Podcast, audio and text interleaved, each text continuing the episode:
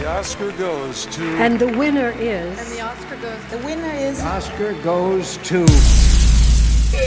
MMOW's Oscar Race Update. And we're back. This is your weekly Oscar Race Checkpoint brought to you by Mike, and Oscar. No room for dilly-dallying today because we got kind of a big episode with some big news. The Film Independent Spirit Awards nominations have just been announced. We are literally hitting record moments after seeing all those rolled out. I am your co-host, Mike One. This is co-host also Mike. Also Mike here. Zazie Beetz is going to host the award show on February 8th. She and Natasha Leone announced those nominations today.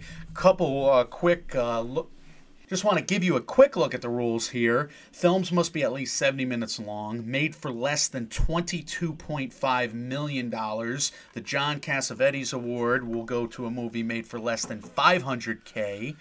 Except for Best International Film and Best Documentary, only American films are awarded at this particular show, so Parasite is not going to rack up the awards today. Mm-hmm. And if you win the Altman Award for Best Ensemble, the Robert Altman Award there, you're ineligible for the other acting awards. That's also going to factor in today. And director, right? Yeah, I think you're right about that. The award show, The Independent Spirits, it happens the night before the Oscars on February 8th. They have, I think, 14 major awards, and Best First Screenplay and Best First Feature are included in those. The rest do kind of coincide with what we have at the Oscars in terms of those biggies. It's a great table setter and has been for the last few years, especially the Independent Spirits. They're not known to have a lot of Oscar crossover in terms of winners in the long past, but recently, like I said, there's been some major awards in common. They only had two winners in common with last year's show, Roma for Best International Feature, and Regina King for Best Supporting Actress. Going back a little further, the last 5 years in total here for the statistical breakdown, they had four winners in common in 17-18. You had the three acting awards that were basically sweeps. Yeah. Sam Rockwell and Frances McDormand, then Allison Janney that won everything. Mm-hmm. In 2016-17, Moonlight was on a roll, and Moonlight won here and then won the night later. In 15-16, Spotlight won here and then a night later as well. So did Son of Saul. In 14-15, it had seven winners in common, including Birdman, Julianne Moore for Still Alice, and Ida winning Best International Film. So they've gotten some big awards correct. They should have had three last year with Glenn Close winning Best Actress here and not doing so. Remember her dog came out. Oh, I remember. That was a great review. Like, we love reviewing the Independent Spirit Awards. Yeah, we do. They're awesome. Like I said, fun table setter, and they do have some crossovers. They certainly do matter. And your Oscar morning, listen to our review of the Indie Spirits. Get you in the mood. Yeah, I'll get you ready. We do have some highlights as far as the nominations this year. Uncut Gem and The Lighthouse, they lead the field. They had landed five nominations apiece. That's a bit misleading because Marriage Story also landed multiple noms, didn't get up to five, but it's, like Mike said, not eligible for the individual acting or directing categories because they are the recipient of the Altman Award. The Altman Award, which has previously predicted best winners in both Moonlight and Spotlight. Marriage Story, though, doesn't feature the word light. Not going to win, clearly. That's why, and that's gospel. Correct. But the big point I want to make here about Marriage Story is that we may have winning streaks that are alive, with Adam Driver winning for Best Actor and Laura Dern winning for Supporting Actress, and they're not going to win here. So does that matter because it's the night before? No, I don't think it matters for the Oscars. I just think it's interesting because, you know, we may see who's in second place if it's another indie film. It may not matter for momentum, like winning here means, oh, I should vote for you for the Oscars. It may matter as far as like a precursor, like, oh, they couldn't win here, so maybe that means somebody gets upset tomorrow night at the Oscars. So it's all just a lot of fun. It's headline making and it's statistical. It's setting the table, like I keep saying over and over. And this is what we do, right? It's award season. We're officially underway here. We got our first set of serious and major nominees at one of the major award shows. So let's get into it and start breaking it down. Michael, let's talk about the Altman Award. Yeah, the Robert Altman Award given to the Best Ensemble, going to Marriage Story, and like I said, that's a big deal. The Someone to Watch Award, this is the 26th year of this, recognizing a talented filmmaker of singular vision, and includes an unrestricted grant, which is always the best kind of grant, correct? We could use one of those. Rashad Ernesto Green for Premature, Ash Mayfair for The Third Wife, and Joe Talbot for The Last Black Man in San Francisco. They're the finalists. Last Black Man in San Francisco got a couple of smattering of noms here. year, and it's nice to see that. It's a terrific movie. Go watch it right now on VOD. The Truer Than Fiction Award, it's in its 25th year, for emerging directors of nonfiction features, and includes an unrestricted grant as well. The finalists for that, this list looks like this: Kalik Allah for Black Mother, Davy Rothbert for 17 Blocks, Nadia Shihab for Shadowland, and Eric Stoll and Chase Whiteside for America. None of those I'm overly familiar with, but we'll certainly seek them out. Four movies to add to our watch list. In its third year, the Bonnie Award will recognize a mid-career female director with a $50,000 unrestricted grant sponsored by American Airlines. The Bonnie Award finalists this year are Marielle Heller, Kelly Riker, and Lulu Wong. Mike, this is an awesome award. Yeah, all names that we're familiar with too, right? Mm-hmm. I mean, these are names that we've talked about previously on this show. Marielle Heller, certainly, we're going to be reviewing Beautiful Day in the Neighborhood very, very soon. Lulu Wong, we already did give an Oscar Sprint Profile breakdown to The Farewell. Both of those seem to, I mean, Farewell we can speak definitely, but both seem to be shaping up to be serious awards contenders, so that's great to see. Chloe Zhao's won this in the past, and now she's with Marvel. Absolutely. It's, working with Eternals. It's a big deal. John Cassavetes Award is presented to the best feature made for under $500,000. The nominees for that are Burning Cane, which is another one we have talked about a lot on the lead-ups here, Colwell, Give Me Liberty, Premature, and Wild Nights with Emily. Those are the kind of special awards. Just a quick recap of all of those, let you know what's going on. And I'm proud of myself because I have most of those movies on my watch list so that I'm aware of them, I'm looking out for them. I've already seen Burning Cane, which was a mixed review, I'll be honest with you, but the fact that it's made for less than $500,000, Mike, wow, that kid's talented. 19 years old. Unbelievable. Unbelievable is right. Let's get into the bigger awards and why we're all here. The Film Independent Spirit Awards, the big pre-Oscar celebrations, as they're always well known. Let's come to the show. Let's start with the best feature. The award is specifically giving out to the producer of these movies. The nominees are A Hidden Life, Clemency, The Farewell, Marriage Story, and Uncut Gems. In terms of snubs, I know we're not going to talk about a lot of snubs today, but The Lighthouse, Waves, Just Mercy, Queen and Slim. I was expecting to see a couple of those here. I'm hopeful that Queen and Slim is over budget for this. I don't know that to be true. $20 million, it's up, it's Wikipedia. Right on the line. So right. I'm hopeful that's the reason. We have no reason to believe that to be true, but that's what I'm going to tell myself right now. Waves. The early reaction from film Twitter, a lot of people are upset that Waves is kind of not really much anywhere in any of these awards categories. That's kind of a surprise. I would think The Lighthouse would have made the best feature, but not the case. And The Lighthouse had to stay out, so something like The Farewell could get in. I'm more okay with that. I was also looking for Midsommar maybe here as well. It didn't happen. Loose. We were hoping maybe that would add, some legs. A lot of cool indie movies this year, and this is not enough nominees for me. I want a Best Picture at the Oscar-sized category for this going forward. Wouldn't that be cooler? But we have two of the big contenders for the Oscars, The Farewell and Marriage Story, involved. Clemency, everybody was worried about Clemency having a day here. It had a day. Yeah, it got nominated in a couple categories in lieu of other maybe more well-known performances in movies, which is kind of exciting to see. I'm a little surprised. I guess I'm not. Terrence Malick is so beloved. Right. A Hidden Life hasn't gotten roaring reviews for anything but its cinematography. So to have it finish as a Best Picture nominee here is a bit surprising. He's on the Mount Rushmore of indie filmmakers, for this show, so I would guess. So it's more of a legacy, maybe?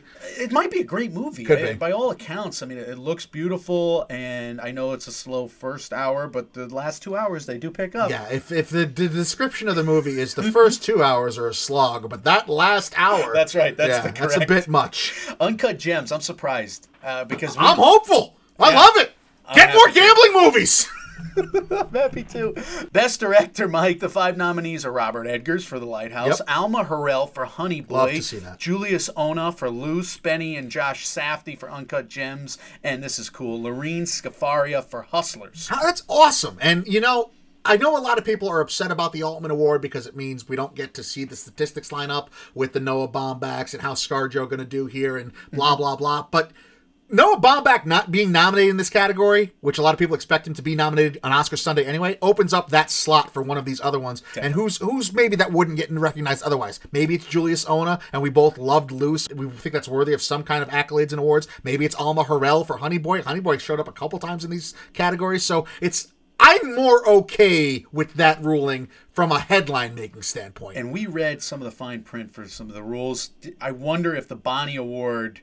finalists is not eligible here, if they're not eligible here. Like Lulu Wong.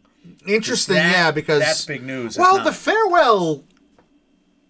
Not as showy as these other winners or noms, I would say. It has some surprise omissions up and down the card, right? We talked about that before we hit the card. Very, very true. Robert Edgers, I'm really excited about that. He's getting the nod here. Scafaria, to me, as well, she just directed the shit out of it. Yeah, she did. She really did. And that was a volatile movie, too. That could have failed very easily, especially in this woke culture day and age that we're in. These are bold choices, is what I'm saying, because the directors made bold choices with the movies. I really get excited for a category like that. I want Uncut Gems to sweep everything. Mm-hmm. Best First Feature. This is the award, obviously, going to the director and the producer for their first feature film. Booksmart makes itself known here. The Climb, Diane, Last Black Man in San Francisco, The Mustang, and See You Yesterday are the nominees. A lot of Booksmart. First feature noms for the rest of award season. Best first directorial effort for Olivia Wilde. That's going to fill up a lot of award shows, I think. So Baumbach isn't included in the best director category, and yet Olivia Wilde still can't kind of make her way into there. I think a lot of people were kind of hopeful for that, to see her get a nom in the best director category. Mm-hmm. I mean, that means by these rankings she was at least 7th, which is still something awesome. Well, it could be one of those scenarios, too, where we'll award her in first feature. Right, sure. So we'll award other people, deserving people, in best director. Yeah, absolutely. That may be happening throughout this card as well. I'm very excited. You don't need to hear me rail about Diane anymore. I'm super duper excited to see that pop up. It pops up a couple times in a couple other categories. Last Black Man in San Francisco, again, something that's pleasing a lot of people. We've been hearing people railing about the cinematography for that, railing about the performances. It's nice to see it pop up in a couple categories here. The Mustang, something you've seen. Yes, very, very good movie. I was surprised by how good that movie was. Schoenaerts delivers a great performance as well. And another movie made by a female director, and we need more! Yes, no kidding. Thank you. No kidding. Best First Screenplay, we have Frederica Bailey, Stefan Bristol for See You Yesterday. That was a Netflix movie we have reviewed. Mm-hmm. Hannah Boz and Paul Thurene for Driveways. That's a movie I'm becoming aware of that I have to put on my list now. Bridget Savage Cole and Danielle Crudy for Blow the Man Down, which I believe is coming to Amazon. Yeah. Jocelyn DeBoer, great names here, and Dawn Luiby from Greener Grass. Which is a batshit movie. You've seen it. I know of it. I have not sat down to watch it because I'm not on the correct prescription medication to have the mindset for it, but it is a batshit movie. Got to see it now. James Montague and Craig W. Sanger for The Vast of Night. So my first thought here was, why isn't Booksmart popping up in this category as well for first best screenplay? But Emily Halpert, Sarah Haskins, they've also written previous feature-length stuff in the past, so that's why that's not here. Like I said, it's nice to see this. I mean, look, a serious award show isn't going to highlight and nominate a movie like Greener Grass often. Mm-hmm. So this is another reason why the Indie Spirit Awards are very much fun and very much necessary. So cool. Best Documentary went to American Factory, Apollo 11, For Sama, Honeyland... Yeah, of course, Honeyland. Review coming. Yeah, I think you're going to say something about that later. Island of the Hungry Ghosts for their nominees. Which is now, I mean, if the Turtle Maze isn't going to get anywhere, I need to dedicate my life to the Island of the Hungry Ghosts. What a great title! Sounds like something I'm in.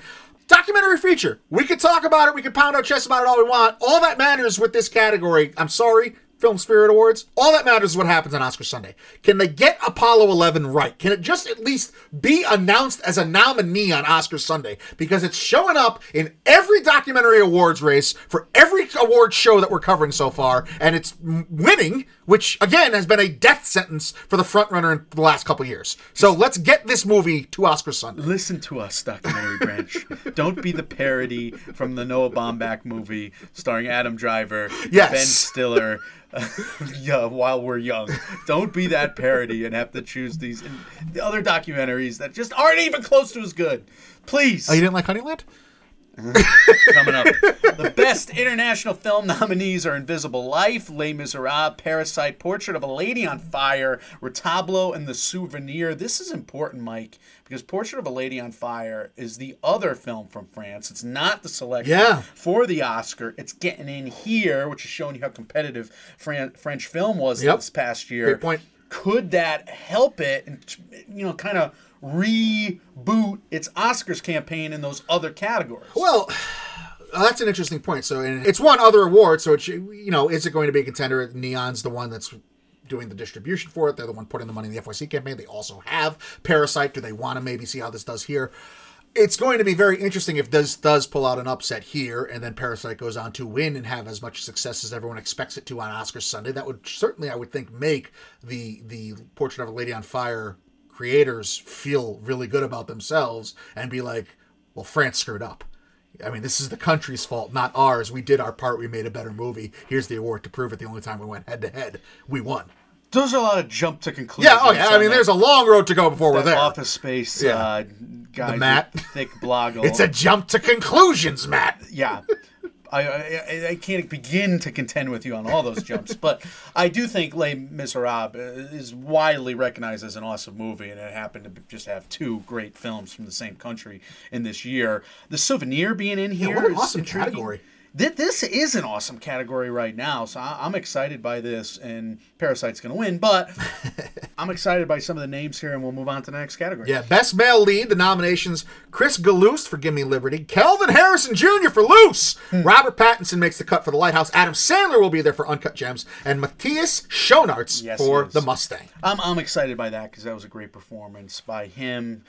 Kelvin Harrison Jr., we were all over for Loose. He was great. Been saying this a couple times now on Twitter, especially. The one movie that has stuck with me most and I keep thinking about from this year that we've seen so far is Loose. It keeps playing in my head. And Pattinson's still in my top five, man. Yeah, he could be there Oscar Sunday, certainly. I haven't quite seen everything yet, but he's my number five right now. And I have him just barely over Eddie Murphy, which is probably a mistake based on, you know, projections. Sure. It's definitely, in terms of performance, personal awesome. Taste, yeah. Personal taste.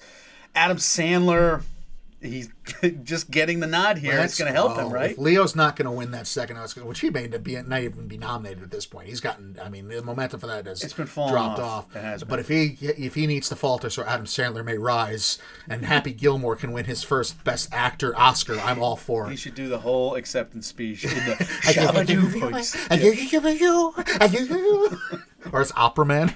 Terrible. Bye bye. Best Female Lead nominees: Karen Allen from Colwell, Hong Chow from Driveways, Elizabeth Moss from Her Smell, Mary Kay Place from Diane, yes. Alfre Woodard from Clemency, and Renée Zellweger. Yeah, I think that's how you pronounce it. Right? From Judy. It's gonna carry the one. My first take when I saw this, well, my first take was, yay for Diane. Mm-hmm. My second take was, if Renée Zellweger is going to be taken seriously as an Oscars contender, she has to win this. Well, again, Mike, it's the night before the Oscars. I don't care. She has to win it. If she's going to be, if none of these others are considered Oscars caliber performances, mm-hmm. if she's going to have a chance at winning, the voting body here has to give it to her. But the Academy's not going to pay any attention to whether or not it wins this. No, but again, it's not going to help her momentum. You're telling me it will help crossover. Of the final, you know, inclination of voting bodies around the cinematic world. In your brain, the night before the Oscars, if she does not win, she's not winning at the Oscars. Correct. Even though our gambling episode will be out like 2 weeks before. I'm not picking her, but yes. Elizabeth Moss, another cool pick. Mary Kay Place, a cool pick. Yeah. Alfre Woodard, I think she needed this nom. So that's good news. Clemency was a surprise hit in a couple categories here, and I know a lot of people are in love with that Elizabeth Moss performance. I would like to see her get some momentum, make some headway. Actress is more open than in previous years. Certainly true. Is that a bold statement? No, but it's more open than in previous years, folks.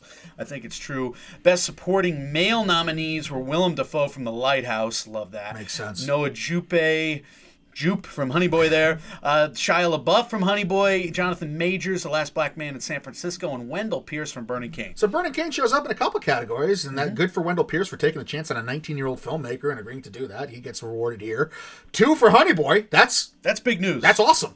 That's great, really, right? Cool. They're two well-known names. We Noah Jupe is on certainly to come up. Shia LaBeouf. We talk about the redemption story that he has and how much this part means to him. He's in a lot of to see it. Top tens, and he needed this. I think Willem Dafoe needed this.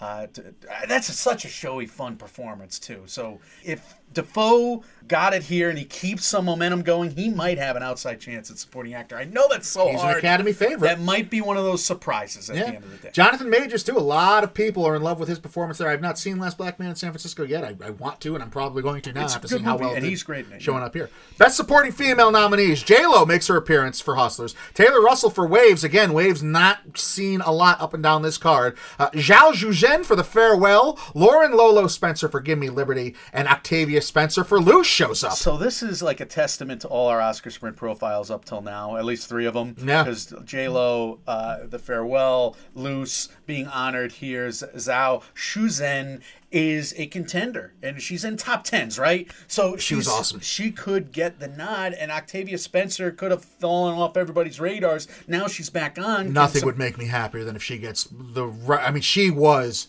outstanding in Luce. Outstanding. Another category that's more wide open than it used to be. I can't say more wide open. I should say it's slightly open. The Shuzhen nominee, though, the nomination of her highlights Awkwafina, not seen in that best feature female category. She's not, I mean, The Farewell did well here at the Indie Spirits, but Awkwafina, a lot of people had Oscar hopes tied to her, doesn't even make it as a nominee in the Film Indie Spirit Awards. That's worth highlighting, certainly. That is surprising. Let's just say it. Very surprising. Best Screenplay, Mike, Noah Baumbach for Marriage Story, Jason Baig and Sean Snyder from To Dust, Ronald Bronstein, Benny Safdie, Josh Safdie from Uncut Gems, Chinyonye Chukwu from Clemency, and Terrell Alvin McCraney from High Flying Bird. I'm sorry. Yeah, why? How did? Oh, never mind. I thought you were apologizing to me for High Flying Bird getting in the screenplay category. Oh, no. I was like yeah. People. There are a lot of people, a lot of defenders of it. I am not one of them. I don't understand it. It was not for me. Again, I'm pulling. Marriage Story, I need it to fall by the wayside. I need it to stop its momentum because it's I am in love with other movies that are not Marriage Story. It's your Kramer versus Kramer to your Star Wars, right? Yeah, something. Right. Something like that. I need that to stop its momentum. So I'm rooting hard for Uncut Gems here as well. I'm not against the Safdie brothers getting more awards. Yeah. I haven't seen that movie yet either, so we're waiting to really sink our teeth into it. We'll have seen it, obviously, by the night before the Oscars. Two categories left. Here's the second to last one, the penultimate one, because I like that word. Best Editing, Julie Beslow for The Third Wife, Ronald Bronstein and Benny Safdie for Uncut Gems again, Tyler L. Cook for Sword of Trust, Louise Ford for The Lighthouse, and Kirill Mikhanovsky for Give Me Liberty. Uncut Gems is all over this card. 5 nominees. That's really good news. And the Safdie brothers, they're kind of rock stars in the indie film world. Very true. Very true. That makes some sense. Cinematography, Todd Bonhazzi from Hustlers. We highlighted the cinematography of that movie. That's very well worth it. Yaron Blaschke from The Lighthouse. Again, I highlighted the highlight of that movie. Natasha Breyer from Honey Boy. Chinanan Chottergrudge from The Third Wife, and Powell Pogorzelski from Midsommar. I am sorry again. We're recording this right after the nominees were dropped. Forgive us. Midsommar gets 1 nomination. That's sad. It's very sad. That makes me upset. I wish it did more. It's a very suit. Well worth... Where's the best bear suit of the year? Best bear suit. The vaunted indie film category of best bear suit. Those are your Indie Spirit film nominees. Again, that award show will be the night before Oscar Sunday. So Oscar Saturday is you're getting this one. We will be there to recap it. We'll be there covering it every step of the way, and we'll probably have more statistics and trends and all kinds of stuff to throw at you as far as the lead up to that and what it could mean come Oscar Sunday.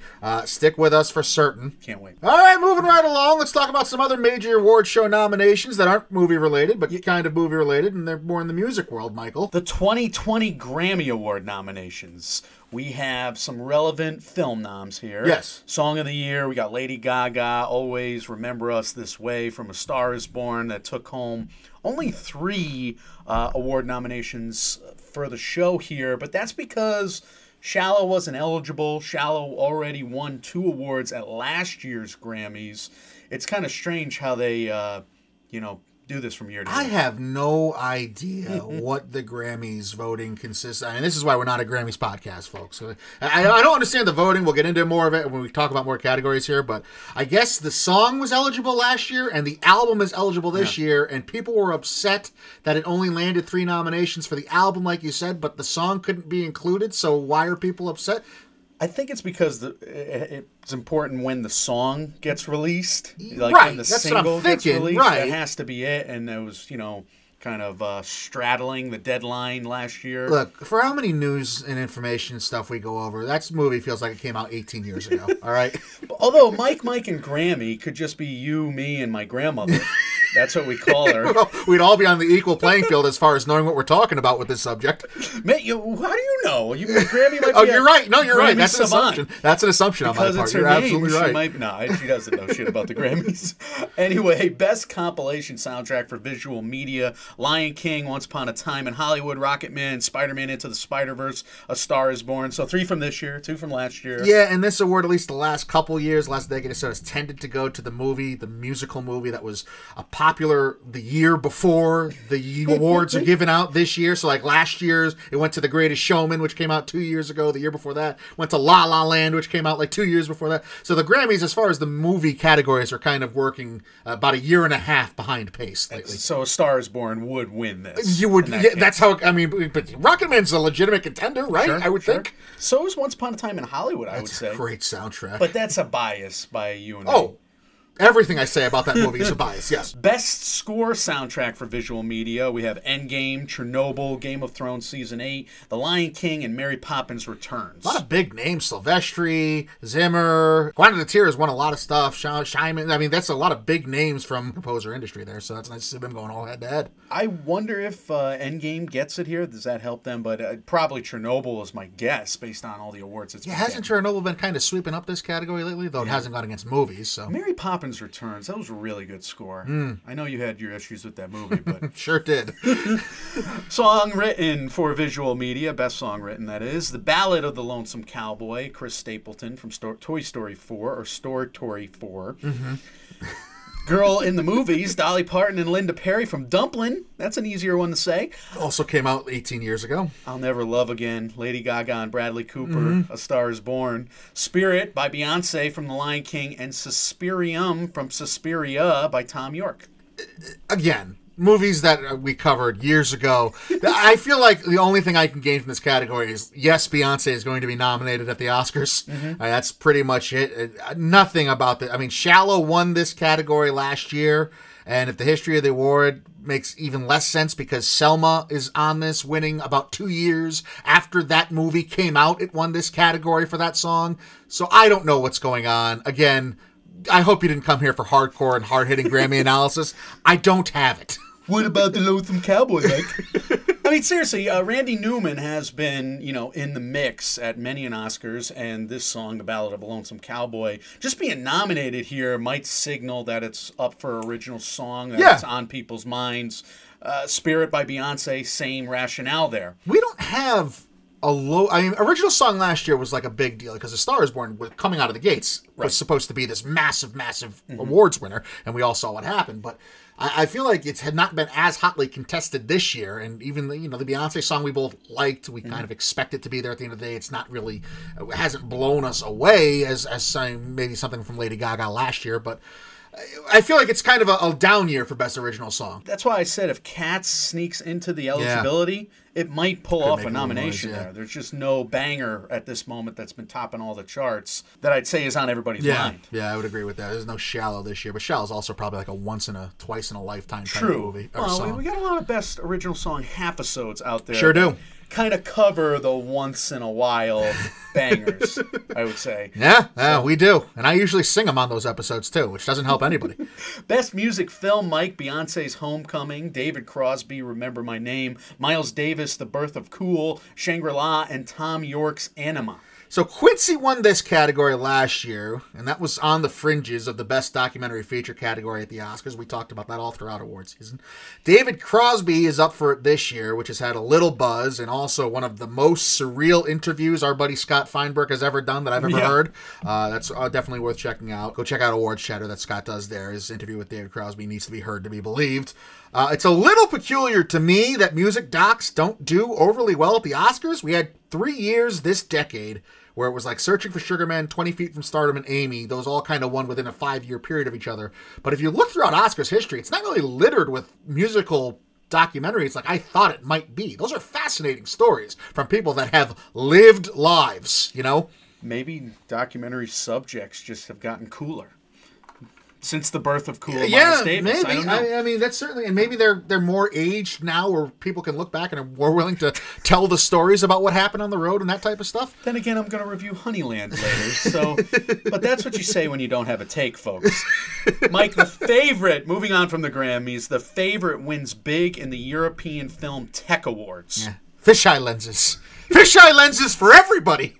And that's the segment on the favorite at the European Film Tech Awards. It gets how much more can we say about these films that we've talked about and, I mean, studied ad nauseum? And you guys are going to get sick of hearing us talk about this year's films as we get into award season the last 6 weeks of this year. Well, next year you'll be sick of us talking about this. Right, exactly. So that's where we're at. So we just gloss over it. And we move on. Apple pulls The Banker from the AFI Fest. It was supposed to be the closing night. It was supposed to debut here. This is a loaded story, Michael, for some film festivals. Yeah, this kind of rocked the world. It came out of nowhere on a Wednesday night. Casually, this kind of leaked out that Apple wasn't going to go forward, putting forth The Banker.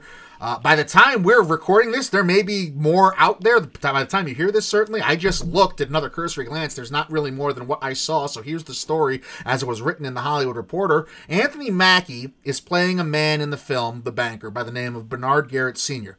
The real Garrett Sr.'s son, Bernard Garrett Jr., has had some kind of allegation levied against him that a different Hollywood trade, not THR, is planning on releasing an article on, and Apple caught wind that this article was happening, and so as to avoid any kind of tie-in controversy, to get ahead of the story, they decided to pull this. The world debut of this movie was to be at the closing night. It was supposed to be the big closer to the AFI Film Fest. Not going to be the case. They pulled it back. What do you got here, Mike? What do you think? Basically, I'm going to have a piping cold take on this. Fair. It's tough because we don't really know what's going on yet. It depends. Yeah. What are the allegations? Right. You know, you could think of a million terrible things that I would not want to be associated with if I'm Apple putting out my first award season contender. Yeah. And just having debuted my streaming service, if the son of a major character, you know, of their big movie has done something just horrific, you know, we'd like to say that the movie's not going to be brought down because of those allegations, but let's be honest. Yeah. I mean, if those stories are hitting, you know, the trades, never mind the mainstream news media, then it's going to be a factor. And people are, especially at the Oscars, especially during award season, are going to back away from a movie like that. We've seen it happen before with Absolutely. Baby Driver. And you know, obviously the guys doing wrong or the people doing wrong are in those movies. But we've seen this happen before, even with an auxiliary scandal. Yeah, and it's important to know, I mean, the man that these allegations are against, This Garrett Jr. man, mm-hmm. is not a character in this movie. He's not portrayed in this movie. This is just literally Apple saying, you know, it has to do with his family and his lineage. He was consulted, I think, on the movie, the article said as well. So they're just playing it safe, essentially. Playing it safe, and it makes sense. Yeah, I agree. That are happening. It's not like Ford v. Ferrari where the Christian Bale character's like, son, someday you'll do well because I'm doing well now. I'm paraphrasing. Is that what happened in that movie? I'm not quoting it correctly. But if that happens in The Banker with the son character involved, fair point. You're going to be a hero someday, son. And you'll have everybody looking. Yeah, right. No, it's a good point. So I don't think that's happening in that movie. So is this movie going to be tanked or hidden or, you know, shelved because of this? Again, it does depend. Yeah, and there's going to be critics either way, right? Like, people are going to say it's too PC, they're playing it too safe, who cares, and blah, blah, blah. It's too volatile to risk any. With the money going on in the streaming wars right now, mm-hmm. you got to play every hand very, very close to the vest. It's not like it was going to be up for 15 Academy Awards this year. At least not that we thought. That we thought. Yeah. That we knew. Although the trailer looked spectacular. Yes, it did. Yeah. Yes, it did. We were happy about that. Next story now involves Joker, and we had like a month in a row where every story involved Joker, so we're coming back to this again. It wins the Golden Frog at the Camera Image Film Festival. This is important because this is the Cinematography Film Festival, and Joker is going to be vying for a spot in that five at the Oscars. Two Popes won the second place, The Painted Bird in third. But this is as excited as I've ever been for a cinematography category. We got some great work this year. We got a deep field. Yeah. And Joker is building quite the resume overall, especially in this category. Yeah, it's worth noting it also happened to win the Audience Award at that Camera Image Film Festival. And Wojciech, our buddy over there in Poland, we should have him as a correspondent because this is where this film festival took place, over there in Poland. He can prepare 6 Degrees entries in between his reporting. There you go. Yeah, keep him on that illustrious MMO payroll that we have going on here. Yeah. The Hollywood Reporter article, big ups to Carolyn Giardina. She was all over this, and she had all the information in that article that we could possibly analyze or want to have. It saved me because I didn't have to do any ancillary research, so thank you, but also great job reporting. She pretty much sums up everything we need to know about this. 3 of the past 6 winners of the Golden Frog here, this award, have landed nominations in the cinematography category Oscars Sunday. Cold War won the silver last year. Joker beat out a field this year that included also The Irishman and Ford v. Ferrari, but again, all of that information is in that article, so spectacular job reporting by her. But you're right, you had the thesis for this off the top. Joker now has to be taken seriously as a best cinematography nominee. All right, Wojciech, you got your hands full. Giardina is awesome at her job there. But we have another story now that's probably bigger about Joker than winning all the Golden Animal Awards. Golden Bear, Golden Frog, yeah. Joker is going to get a sequel, or is it? Yeah, it depends on, who you want to believe at any given time in this industry. So Joker's 2 is definitely happening, unless it isn't. Talk about a story that's not weird, full of any substance. So this is another fascinating Oscars-related story. There's another, and I go, we're quoting THR. THR, Hollywood Reporter, had a great week as far as getting exclusives and getting scoops, so this is why we're quoting them. We like to spread our news around, but they were on fire this week. They had another exclusive that started from a Tatiana Siegel article who gave the story of not only Joker 2 getting a green light with the entire gang presumed to come back, Todd Phillips, Joaquin Phoenix, etc., but also she noted a pitch that Phillips went into the head of, WB's executives and said, I want to do more origin stories for other DC characters. And then that didn't happen, according to another article. Yeah, we have Hollywood Reporter, they still have that exclusive up on their website. And then Deadline with Michael Fleming Jr. Who's been great. A rebuttal article. It's kind of a soft rebuttal article, but it's basically one of those where it's like, I can confirm none of this, and basically my sources are saying the opposite. So I guess it is a rebuttal. I mean, he goes outright to say that pitch that Phillips had to WB just plain didn't happen. Oh, at the beginning. Yeah, he goes in that article. He says, Todd Phillips saying he wants to do more DC origin stories is untrue. So he basically, Todd Phillips is telling Michael Fleming that that didn't happen. And Warner Brothers is like, no, we've been talking to Phillips forever. We want this because it makes sense that I think that one's talking to Warner Brothers, who totally wants this movie. And basically the other trade's talking to the talent here, and the talent are like, all right, we didn't really have a substantive conversation. Maybe they dabbled in it. But yeah, it's weird who you want, like how you want to take this and who you want to believe. But look, and one of the articles makes mention of this. Financially, you're going to get a Joker 2.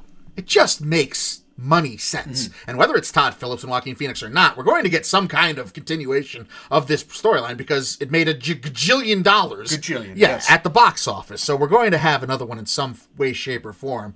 Here's my take on this whole thing.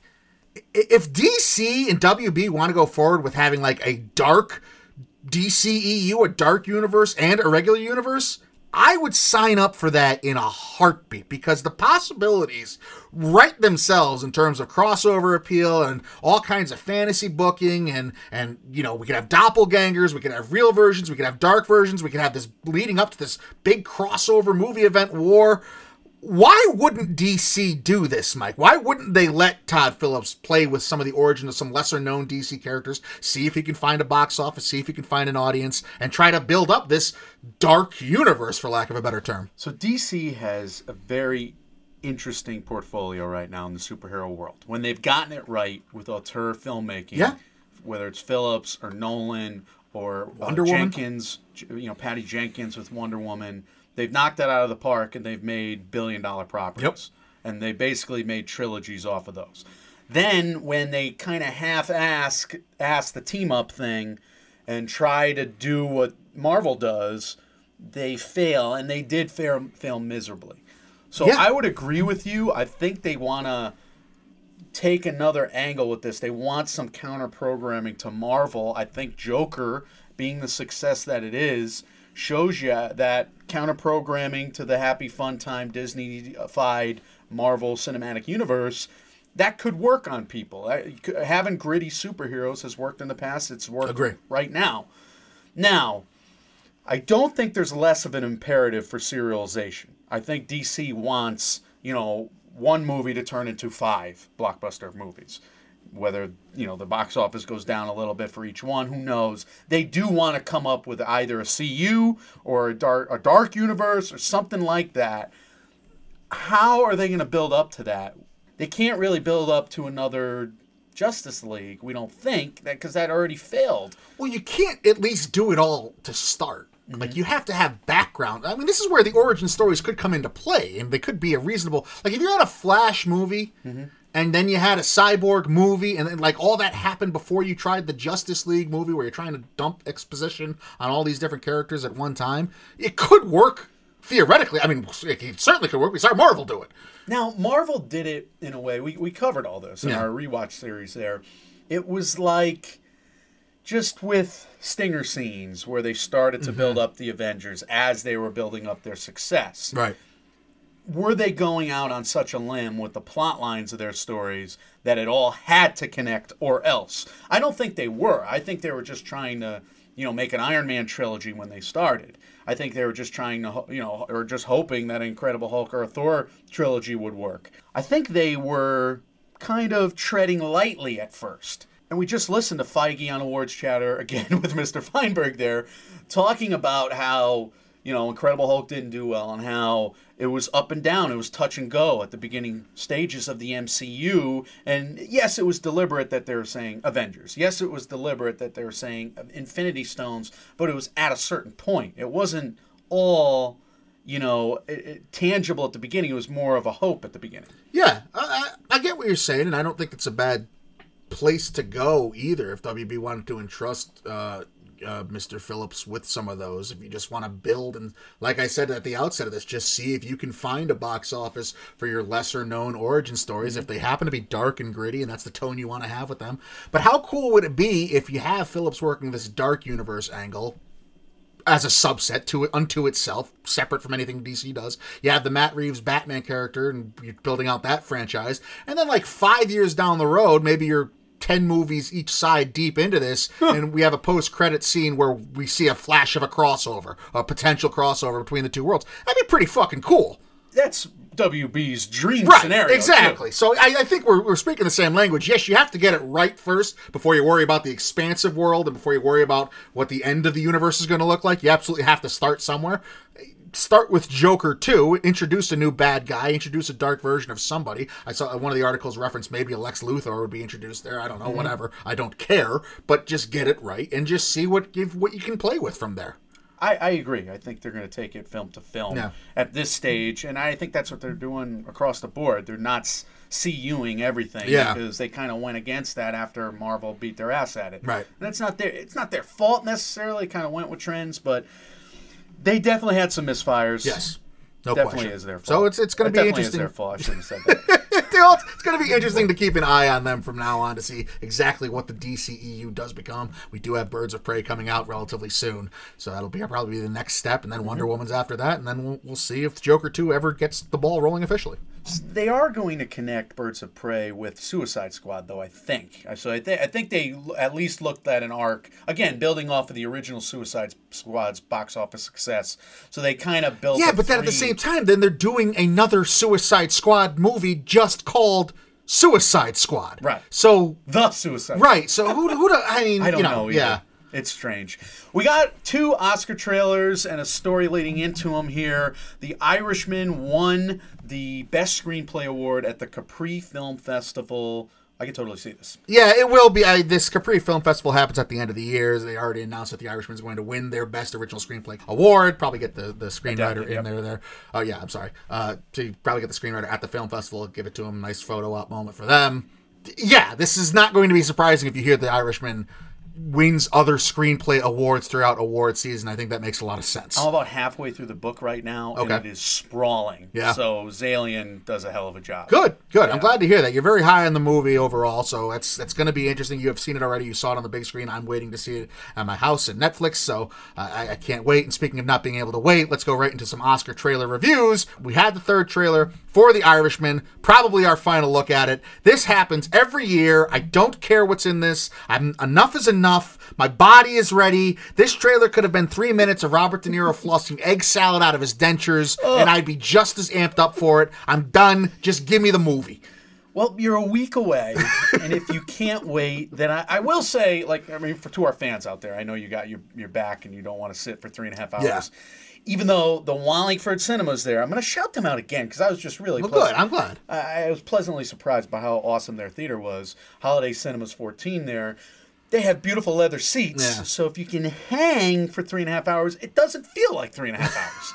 And you can get a big ice cream sundae, which I want to go off my diet now and cheat with. Just drive back there and get a sundae and leave. And the tickets were cheap. Oh, wow. The tickets were good. Cheap. The food looked great. I didn't really partake. I was just I don't want to go to the bathroom during this movie. I didn't. Jesus. So it's 3.5 hours. Amazing. I didn't move. That might be the most amazing part of it. I agree. I didn't move, and I had no issues. Now, I looked at my watch at the end and a little bit at the beginning. So the first hour and the last hour, there are a few moments there. However... But the 14 in between flyby. Yeah, the 14 in between. Look, this could be 4 episodes on Netflix. Right. Very easily. Could be a miniseries on HBO or somewhere. Very easily. Is it episodic enough? I don't know, but they could have figured it out. I really want this trailer to go away because I'm worried that people are going to see too much in this trailer. But then again, this is not really a movie that you can spoil that hard because you kind of know. Yeah, right. You know the story, and there's been feature-length movies made about this story already. Yeah, so, everybody knows. Yeah. My question is, we just are coming off this road with the Academy Awards where a documentary has been defined now, right? Mm-hmm. A documentary feature cannot be an episodic type thing. It has to be one shot. At what point, what is the length of movie going to go where we hit the fail, go to failure like we were talking about last? What is the longest a movie's going to go that we're going to actually consider it being a movie at some point? Because 3.5 hours is asking a lot. And movies have no problem going up against the 3-hour mark this year. In the old days... The golden age of Hollywood, they had long-ass movies. Yeah. Gone with the Wind, they're all long. I know, it's ridiculous. So, Return of the King was long. And I don't think we've gotten there yet. If we get to a 5-hour movie... Oh, God, you got to cancel your plans for weeks. Yeah. You got to recover from that. I'm not against it. Take a day off work. I had a blast watching this movie, even though it's a slower... And I'm shocked, because it is a slower-paced movie. Mm. Well... That's interesting. It's Scorsese, so nothing you're saying is surprising, right? He's the master. And there were nothing but old people in front of me. They didn't move either. They hung in there. I don't remember anybody getting up and go to the bathroom. I promise you all I will. Weathering with You, Mike. Mike. You have a lot to say about this. A lot to say. I was in tears watching this trailer. This is the graphics, my lord, the song, Mike. Yeah. The song from this trailer, I'm not joking. I'm bombastic. I throw a lot. I have listened to this song, honest to God, 55 times in the past 24 hours. I am in love with this song. I am in love with the look of this movie. Nominate this song for Best Original Song, you racist cowards. Oh. Even though you can't understand the words of it, you know this is a damn good song. I demand you all go and listen to it right now. It's called Grand Escape. Get on YouTube and find it. I downloaded 2 versions of it off iTunes already, even though iTunes doesn't exist. I have no idea where my money's going, by the way. That's a different subject for a different time, though. This movie looks phenomenal as well, does it not? I love the animation. I think I have a plot quibble. Okay. Sunshine Girl, listen to me here. The earth needs its rain. What the heck is this? Well, we need rain. They said it was raining for 2 years straight in Tokyo. That's a lot. Oh, I didn't notice that part.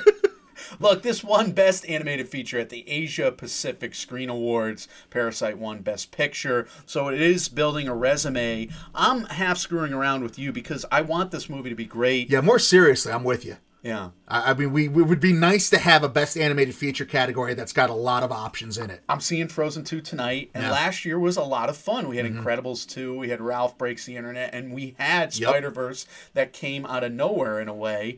I have loved some anime movies in my past. I have despised some of the narratives. Some of the storytelling, it bothers me. It's like kind of off the wall. Yep.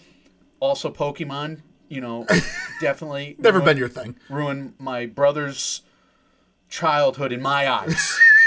I've looked down at my nose at them because they watch so much Pokemon.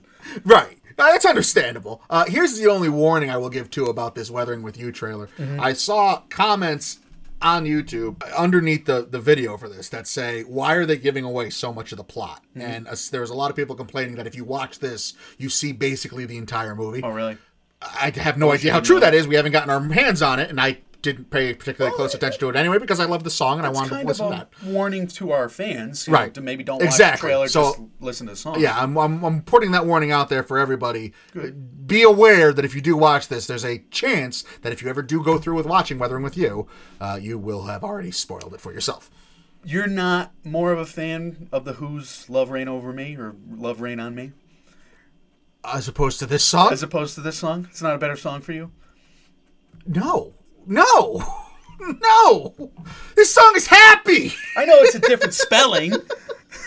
This song. You cannot not feel good when you hear this song. I hear this movie is so sad you are going to lose it. Oh, my God. I was already near tears. I'm not lying to you. I need this. No trailer. In 2019 has made me feel the way that this trailer, maybe not in the history of MMO, the way this trailer has made me feel. And I'm not an anime guy. I'm not a feelings guy. I'm barely a guy as it is, right? This got me. This got you. I basically read your notes before watching the trailer, so I went into it with like a hardened heart. Right, ready to make fun of me. Make fun of you. And I was even going to push that last line, like the Who's song is better. No! At you harder, but seeing your face right now, I can't even do that. I will agree with you, the animation is gorgeous. Even the sunlight is gorgeous. I mean, those scenes. So I'm totally in for this movie. It comes out in the middle of January in the States, so maybe we can squeeze in a late-breaking Oscar sprint profile before the Oscars. Hopefully we can do that. It's just going to be me crying for a half hour. I want that so bad. I want to see that. We just such a girl. I want that so hard. I want that so much. Can't believe you. I mean, I love The Who, too. Making me choose against The Who is dirty. Wow, well, that, again, that's just a higher endorsement of this movie. Yeah. So, oh, God. Let's see. All right, let's go on. Let's finish up here with Making the Case. And there's kind of a special Make the Case. You went out on a limb. If you've not joined us for a Make the Case before, what that is Mike watches... auxiliary contenders. Fringe is the word I was looking for. Fringe, right. Contenders. Fringe contenders, things that may or may not get Oscars consideration, things we have or have not talked about in depth here. This happens when we have covered quite in detail. You're going to make the case for or against Honeyland, the documentary feature for the documentary feature category. I'm kind of sad by this because I'm making the case against Honeyland. Which is surprising. I paid $6 full for it. Okay. And it's not $6 full well spent. I'm surprised that I didn't like this movie. I am too, honestly. This is one of the more aggravating documentary film experiences I've ever had. And that's saying a lot because documentaries are usually vegetables. Right. And it's aggravating to eat vegetables all the time. I am 3 months into a diet. I lost 20 pounds, but it is very, very aggravating. And Mike! This movie begins and it ends so beautifully, which is what I thought I was getting for the movie. I thought it was just going to be a bee lady in nature tending to her bees, and I was going to go, oh. And again, we've covered this to death. That's what it looked like it was. It's been nominated and it's won some cinematography awards for documentary award shows. And there was the majesty of nature and this Mother Teresa of bees and dogs. And I loved her. And she's tending to her bees in the beginning 15 minutes, in the end 5, 10 minutes. In between is just all of this yelling. This woman goes home and just screams at her sick mother. Oh, no! Who's not doing what she tells her to do to take care of herself. And then there's this other family. I don't know if she's related to her or to them or not, but this other family who just all yell at cows because they're farmers, and they just tug cows around. They yell at cows. They have cows. and they yell at the cows, and they tug them with ropes. Give me milk! And I'm so angry at them for being so cruel to these cows. And then the wife and the husband are yelling at each other, and then the kids are yelling at each other and at the cows, and it's just nonstop yelling and screaming. My ears were bleeding at the end of this film. Why were they yelling at cows? What was the point of that? I don't know. It's one of the most audible nightmares of it's the biggest audible nightmare of my life. Let's just put it that way. They're yelling at the cows because the cows just want to do cow shit. They don't want to be tugged on by a rope. Yeah, that checks out. With a rope. So I just hated this movie watching experience. And I did everything I could, you know, to focus on it. I paid for it. But I can't handle cruelty to animals. Yeah. I know they're dealing with the farming here, so that's my one like legitimate beef. That's a cow pun. That's a good catch. I didn't want to gloss over that. That's a great catch. Even my subconscious, I have some whipping in those dad jokes. I'm like, I hated this movie, and I just got to call him like I see him. Oh God, it drove me nuts. Is this one? I'm trying to think of the way to put this. You know, not that we were heavily invested in Honeyland, but we did have a good feeling in our souls about it and covering it. It's a documentary that's nominated for Best International Film. It's got a chance to cross over. It's exciting. It's something I went in wanting to really like. So is this one of the more, like, shocking takes you've had for expectation versus what you were given in the last... Well, then again, now that I, in all my sobriety, look back at this, it's a movie about a bee lady... Well, sure, but you don't expect to be on edge and have your anxiety driven up. But I don't know what I expect to love a movie about a bee lady. I would think... Would you expect to love a movie about a bee lady? No, I wouldn't expect to love it, but I would think there's a heartfelt, nice story, not a let's go home and yell at cows story. Yeah, it's a let's go home and yell at cows story. Right. That's what it is. Those poor cows, I'm with you. I can't take abuse to animals. I just watched Okja last week. I reviewed it on the Nomcast. Yeah, that's right, that's right. So I was extra sensitive to all this. Well, there you go. So your final, the Academy of Also Mike, Best Documentary Feature, no go for Honeyland. Hell no. I'm sure they're going to nominate it. I'm sure. that category. It has a resume. It could get nominated. That's absolutely true. That's a great point. And that category has been our death knell the last couple of years, especially. They've been out to specifically troll us. So that would not surprise me. You could be onto something there. We obviously, as always, want to know your thoughts, comments, questions, concerns. Definitely specifically about Honeyland. If you have seen it, did you pay the $6? Did you like getting yelled at for $6? Some people would pay extra. You don't know. That's how I'm not here to kink shame. Or anything else we covered here, especially the Indie Spirit nominations. We want to hear back from you. As always, you can leave us those thoughts, comments, questions, concerns with us. We are Mike, Mike, and Oscar on Facebook, Mike, Mike, and Oscar on Instagram, at MM and Oscar on Twitter, Mike, Mike, and Oscar at gmail.com, and on Reddit. We are available everywhere you hear podcasts, including and especially on Apple Podcasts. And if you happen to use an iPhone, use Apple Podcasts. Or if you're listening to this now and have access to Apple Podcasts, if you can go on Apple Podcasts, type in Mike, Mike, and Oscar into the search bar. You'll see the chance to click on our logo. We right now are dressed up as Mr. and Mrs. Claus because 'tis the season after all.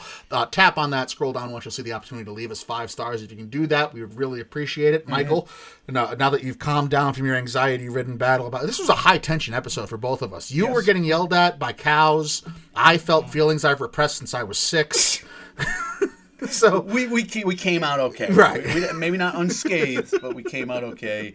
And look, I mean, stay with us for more Oscar Race Checkpoints and Mike, Mike, and Oscar weekly episodes. Those are our 2 news and variety shows. Yeah, about that, it's probably a good time to mention MMOW again. Probably going to be bumped to the middle of next week. You'll probably get that a day or so before Thanksgiving. We're scheduling a lot of interviews and we're scheduling a lot of collaborations over the weekends. So that means we're kind of just... Jumbling the schedule a little bit. We're jumbling the schedule. But it works, too, because at some point, this show, ORC, especially in the very near future, as award season comes, is going to be your Monday show, and MMO Weekly is going to be your Wednesday or Thursday show anyway. Because we have to, because we should. Yeah. And I think it's going to work, too, in terms of programming, because we can preview the theatrical releases of next week with MMOW, so it's going to be a lot of fun. We'll keep those 2 shows up. We got... A Beautiful Day in the Neighborhood, Frozen 2 that we're going to review eventually. We got Knives Out and Marriage Story that we have guests slated for as well. And after that, I mean, we're down the home stretch, at least of the movie watching, I think. And yeah, a lot. I mean, you know, if you've been with us for a couple years now, you know what's coming up next. If you haven't, we have our gambling preview show coming up, our big Oscars preview. We have the category reviews coming up where we make the case for and against every single nominee. Those are a lot of fun. We have our Golden Globes preview and review shows. We have the Indie Spirit preview and review. We got a lot of stuff. I mean, last year we went, I think, something like 16 out of 17 days in a row with a new episode. We really hit it. It was 11 in a row, too. Yes. Yeah, it was crazy. So to the point where we actually gave you a fake OST. Yes, that's true. That's true. I do remember that. We were so bogged down. We were like, I can't even look at you anymore. We have to do some shtick. If we don't do some shtick, we're going to kill each other. Yes. So we get into it. It's our time of year, and we will we'll come out the other side probably hating you and everyone else. But until then, you'll get some good content from us. And the wisdom today is go listen to that song, because I agree with you. It's a great song. What's it called again, Mike? That song is called, of course, Grand Escape. I want to get the name of the band, too, if I can find it. Radwimps. RADWIMPS. Okay. They're my new favorite band. New favorite bands. From somebody who is just caught in time in 2004. It's the first current song I've heard in probably a decade and a half. Guys, as always, we are Mike, Mike, and Oscar, trying to make award season year-round without the stuffiness. When reality sucks, you can come watch movies and listen to Radwimps with us. We will see you very soon. See ya.